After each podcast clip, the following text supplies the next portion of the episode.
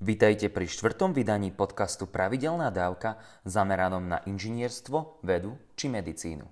Som Miro Gašpárek a spolu s Jakubom Betinským a Andrejom Zemanom vám prinášame zaujímavé témy od filozofie až po bioinžiniersky výskum. V dnešnej pravidelnej dávke sa budeme rozprávať o čerstvom výskume vzťahu medzi zložením mikrobiómu v črevách a športovým výkonom u myšiek aj u špičkových atlétov, ktorí nedávno viedli harvardskí vedci Alex Kostic a George Church. Dnes teda prostredníctvom týchto fascinujúcich zistení otvoríme ďalší z kľúčových fenoménov modernej vedy, ktorým je črevný mikrobióm a jeho vplyv na zdravotný stav človeka či na náš fyzický aj psychický výkon. Ak nebudete spokojní s mojimi vysvetleniami, metaforami či opismi, dajte mi prosím vedieť, každý feedback ocením. Akékoľvek otázky, nápady či postrehy môžete adresovať na miro zavináč pravidelnádávka.sk. Okrem toho, ak sa vám pravidelná dávka páči a máte pocit, že je zmysluplná, môžete ju podporiť. Číslo účtu nájdete v popise podcastu. Tiež vám chceme poďakovať za vašu podporu na Startlabe. Podarilo sa nám vyzbierať dostatok peňazí na to, aby sme pravidelnú dávku mohli kvalitne pripravovať aj naďalej. No napriek tomu vám ďakujeme za ďalšiu prípadnú podporu, pozitívnu propagáciu, dobrorečenie, kritiku či dobré myšlienky. Takže poďme sa rozprávať o atlétoch a črevných baktériách.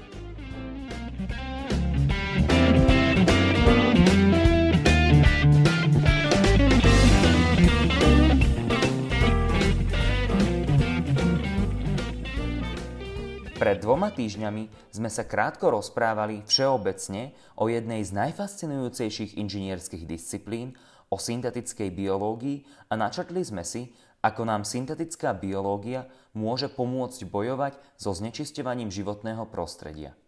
Konkrétne sme si uviedli príklad spoločnosti Lanzatec, ktorá využíva baktérie C.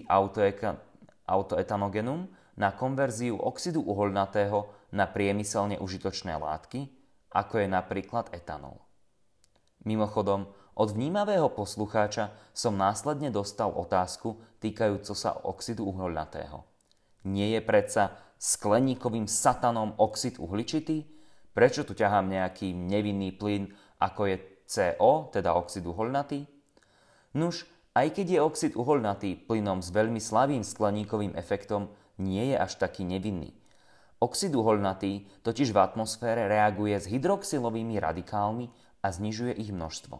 Sú to však tieto hydroxylové radikály, ktoré znižujú polčasy rozpadu silným skleníkových plenov. To znamená, čím viac oxidu uholnatého, tým menej hydroxylových radikálov a teda tým vyššia akumulácia silných skleníkových plynov. Takže znižovanie množstva oxidu uholnatého sa určite oplatí. Takže túto otázku z predchádzajúcej pravidelnej dávky máme vyjasnenú a tak môžeme prejsť k dnešnej téme, ktorou je črevný mikrobióm a jeho vplyv na atletický výkon.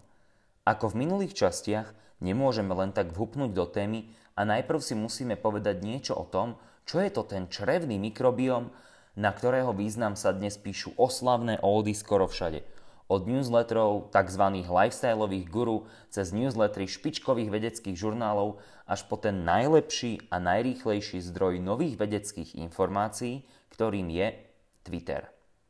Vážne, ak chcete byť v obraze, pokiaľ ide o to, čo sa deje vo vede, odporúčam sledovať Twitterové účty špičkových svetových výskumníkov.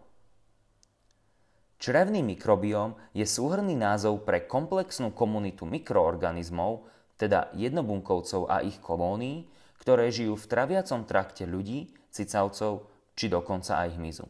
V prípade ľudí sa takto v črevách nachádza tá najväčšia a najrozmanitejšia komunita baktérií v našom tele. Je zaujímavé, že podľa najnovších odhadov z roku 2016 sa v ľudskom tele nachádza asi 30 biliónov ľudských buniek, zatiaľ čo počet baktérií v ľudskom tele je asi 38 biliónov. Viac ako je celkový počet buniek v našom tele, no nie 10 krát viac, ako sme si pôvodne mysleli. V ľudskom tele sa črevný mikrobióm formuje približne počas prvých dvoch rokov života. Približne tak dlho trvá, kým sa vyvinie črevný epitel, teda jednobunková vrstva, ktorá tvorí vnútorný povrch tela a kým sa vytvorí vrstva hlienu, čulo komunikujúca s črevnými baktériami, ktorá tvorí bariéru voči choroboplodným zárodkom. Vzťah medzi organizmami v črevnom mikrobiome a ľudským organizmom nie je len neutrálny. Skôr ide o vzájomne výhodný vzťah. Niektoré mikroorganizmy napríklad dokážu transformovať vlákninu príjmanú z potravy na nasýtené mastné kyseliny s krátkým reťazcom, ako je napríklad butyrická kyselina, ktoré následne človek dokáže absorbovať a využiť, napríklad na zníženie zápalovej odpovede organizmu. Črevné baktérie však zohrávajú úlohu aj vo vytváraní vitamínov B skupiny či vitamínu K. Zloženie populácie mikroorganizmov v hrubom čreve môže byť do veľkej miery ovplyvnené stravovaním či geografickým pôvodom, čo dáva zmysel. Eskimak, ktorý žije privážne na mese a tuku, totiž potrebuje tráviť iné zložky potravy iným spôsobom ako indický vegetarián. Zloženie črevnej mikroflóry do značnej miery ovplyvňuje naše zdravie. Zdá sa napríklad, že rozvoj triedy ochorení popisovaných ako inflammatory bowel diseases alebo idiopatické črevné zápaly môže byť ovplyvnený vzťahom medzi baktériami a hostiteľom. Ako negatívny faktor sa tu spomína napríklad strata rôznorodosti druhov bakteriálnej populácie. Ako vidíte, ak sa začne strácať rozmanitosť začne to ísť do keľu. Či už ide o ľudský tráviaci trakt alebo ľudskú spoločnosť. Ďalej sa zdá, že baktérie v našich črevách nie sú fanúšikmi typického spôsobu stravovania, ktorý na západe praktizujeme. Náš stravovací systém, ktorému často chýba dostatok vlákniny, vedie k zmenám v zložení tohto mikrobiómu, napríklad k už spomínanej strate rozmanitosti populácie baktérií. Zjednodušene, zdá sa, že znížená rozmanitosť baktérií potom môže vyvolávať chud na špecifický typ jedla, hlavne na to nezdravé a sladké. Takže by ste mali počúvať mamu, keď vám hovorí, aby ste jedli zeleninu. A ešte nepiť alkohol. Anekdota. 70-percentný alkohol spolahlivo zabije akékoľvek baktérie v laboratóriu. Prečo to skúšať aj v ľudskom tele?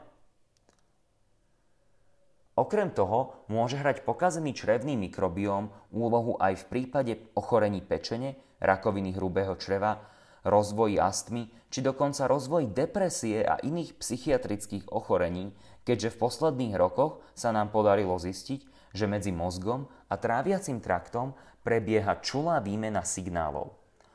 O črevnom mikrobiome sa určite budeme ešte v pravidelných dávkach veľa rozprávať, No teraz si už povedzme o výskume veľkého vedeckého týmu pod vedením ešte stále mladého Alexa Kostica a Georgia Churcha.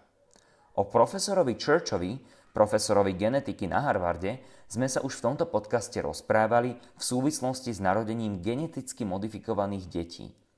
Jeho názor v tejto téme bol značne žiadaný, keďže George Church sa okrem najlepšieho kandidáta na Santu Clausa v ďalšom vianočnom filme schválne vygooglite si jeho obrázok, považuje za doslovného otca syntetickej biológie.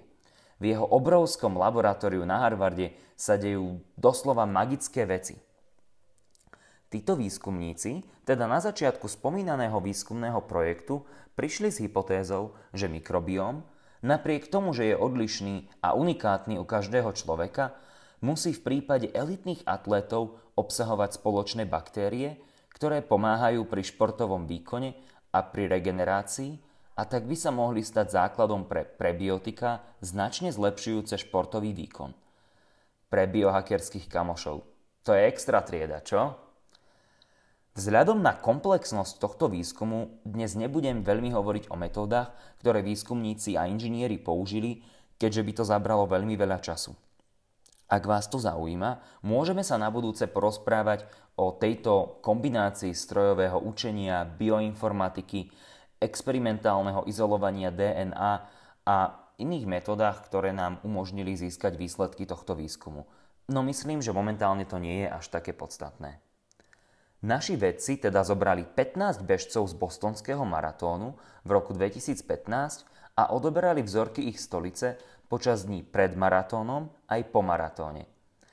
Viem, povedal som, že nebudeme hovoriť o metodách. Tieto vzorky následne porovnávali so vzorkami odobratými od desiatých dobrovoľníkov, ktorí majú sedavý životný štýl. V prípade maratóncov sa im podarilo zistiť zvýšené zastúpenie baktérií rodu Veilonella vo vzorkách stolice. Tieto baktérie následne vedci transplantovali do laboratórnych myšiek a nechali ich behať na bežiacom páse v laboratóriu ako o dušu. Myslím myšky, nie baktérie. Výsledok? 13-percentný nárast vo výkone, meranom časom do zlyhania v behu na páse, v porovnaní s kontrolnou skupinou myšiek, ktoré nedostali žiadne baktérie. Že to znie šialene a že to nedáva logiku? Nuž, dáva.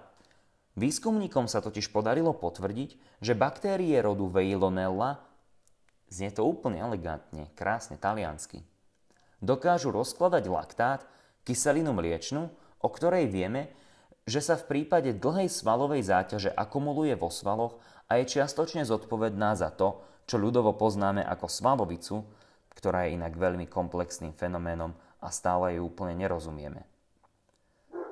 Spomínaný rod baktérií navyše dokáže pomocou istej metabolickej dráhy z kyseliny mliečnej vytvárať propionát, ktorý na dôvažok zvyšuje odolnosť tela voči záťaži vyvolanej cvičením. V štúdii sa dokonca podarilo ukázať, že aj samotné podávanie propionátu priamo do hm, konečníka myší, toto na ľuďoch neskúšali, zvyšuje výkon. To, že baktérie rodu Veilonella dokážu konzumovať kyselinu mliečnu, ktorá je zodpovedná za svalovicu, sa vedelo už dávnejšie. Inžinierom sa však pomocou bioinformatickej analýzy podarilo zistiť, že istý špecifický druh baktérie, Veilonella atypica, dokáže samostatne zvýšiť výkon myšiek na bežiacom páse. Môžete však povedať, počuj Miro, netrep, veď ten laktát sa produkuje vo svaloch, čo to má s nejakými baktériami v črevách? Nuž, profesor Church a spol ukázali ako prvý, že laktát dokáže z krvi, kam sa dostane z pracujúcich svalov, preniknúť aj do čriev, kde ho baktérie typu Veilonella môžu z chuti konzumovať a premieňať na propirionát, ktorý následne pomáha zlepšovať výkon. Dopady štúdie sú zaujímavé a majú zaujímavé dôsledky. Vedci si napríklad myslia, že by ich výskum mohol byť jedným z vysvetlení faktu, že diabetici, ktorí sú zvyknutí viac cvičiť, majú oveľa lepšie vyhliadky a miernejší priebeh choroby. Samozrejme, tu vstupujú do hry aj iné faktory. Napríklad v prípade, že diabetik, ktorý cvičí a hlavne ak posiluje, má väčšie svaly, má zároveň aj väčšie množstvo tkaniva, ktoré dokáže uložiť glykogén, teda dokáže uložiť cukor a glukózu a teda ako keby dokáže lepším spôsobom manažovať tú hladinu tej glukózy v krvi, ale toto je zaujímavý uhol pohľadu. Aj vás napadlo, že by to bol skvelý biznis? Napríklad, že by sme mohli vyrábať špecializované probiotika obsahujúce baktériu Veilonella atypica a predávať ju napríklad vrcholovým atlétom ako povolený doping? Mm, nuž, neskoro. Jeden z autorov štúdie, dr. Scheiman, bývalý profesionálny basketbalista, už má svoj startup FitBiomix, ktorý sa snaží hľadať v génoch a črevách profi atlétov tie správne zložky a robiť z nich nadúpané probiotika, zvyšujúce výkon a zlepšujúce regeneráciu. Takže budeme musieť prísť niečím iným. A aké sú tri hlavné veci, ktoré by sme si mali z tejto pravidelnej dávky zobrať? Črevný mikrobióm, súbor mikroorganizmov žijúci v črevách, má obrovský vplyv na naše zdravie. Po druhé, zdá sa, že elitní atléti majú špecifické zloženie črevného mikrobiómu, ktoré im umožňuje rýchlejšie regenerovať a vzdorovať únave. Po tretie, sú to baktérie rodu Veilonella, ktoré dokážu transformovať kyselinu mliečnu na propionát, ktorý zlepšuje následný fyzický výkon atlétov. Toto bola tretia pravidelná dávka zameraná na bioinžinierstvo a vedu. Čo to trepem, už štvrtá. Hm. Ak sa vám pravidelná dávka páčila, Budeme vám vďační za pozitívne hodnotenia na iTunes alebo na iných podcastových platformách. A ak máte komentáre, návrhy či poznámky k obsahu tejto pravidelnej dávky, kľudne mi napíšte na miro zavináč pravidelnádavka.sk Onedlho sa počujeme opäť a dovtedy nech vám to myslí.